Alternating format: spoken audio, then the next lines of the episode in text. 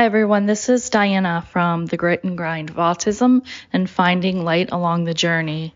The intention of my podcast is to create a space for our community to have real, raw, authentic conversations and to support one another. This includes not only people with autism and caregivers, but also family, friends, neighbors, teachers, first responders anyone in your community essentially.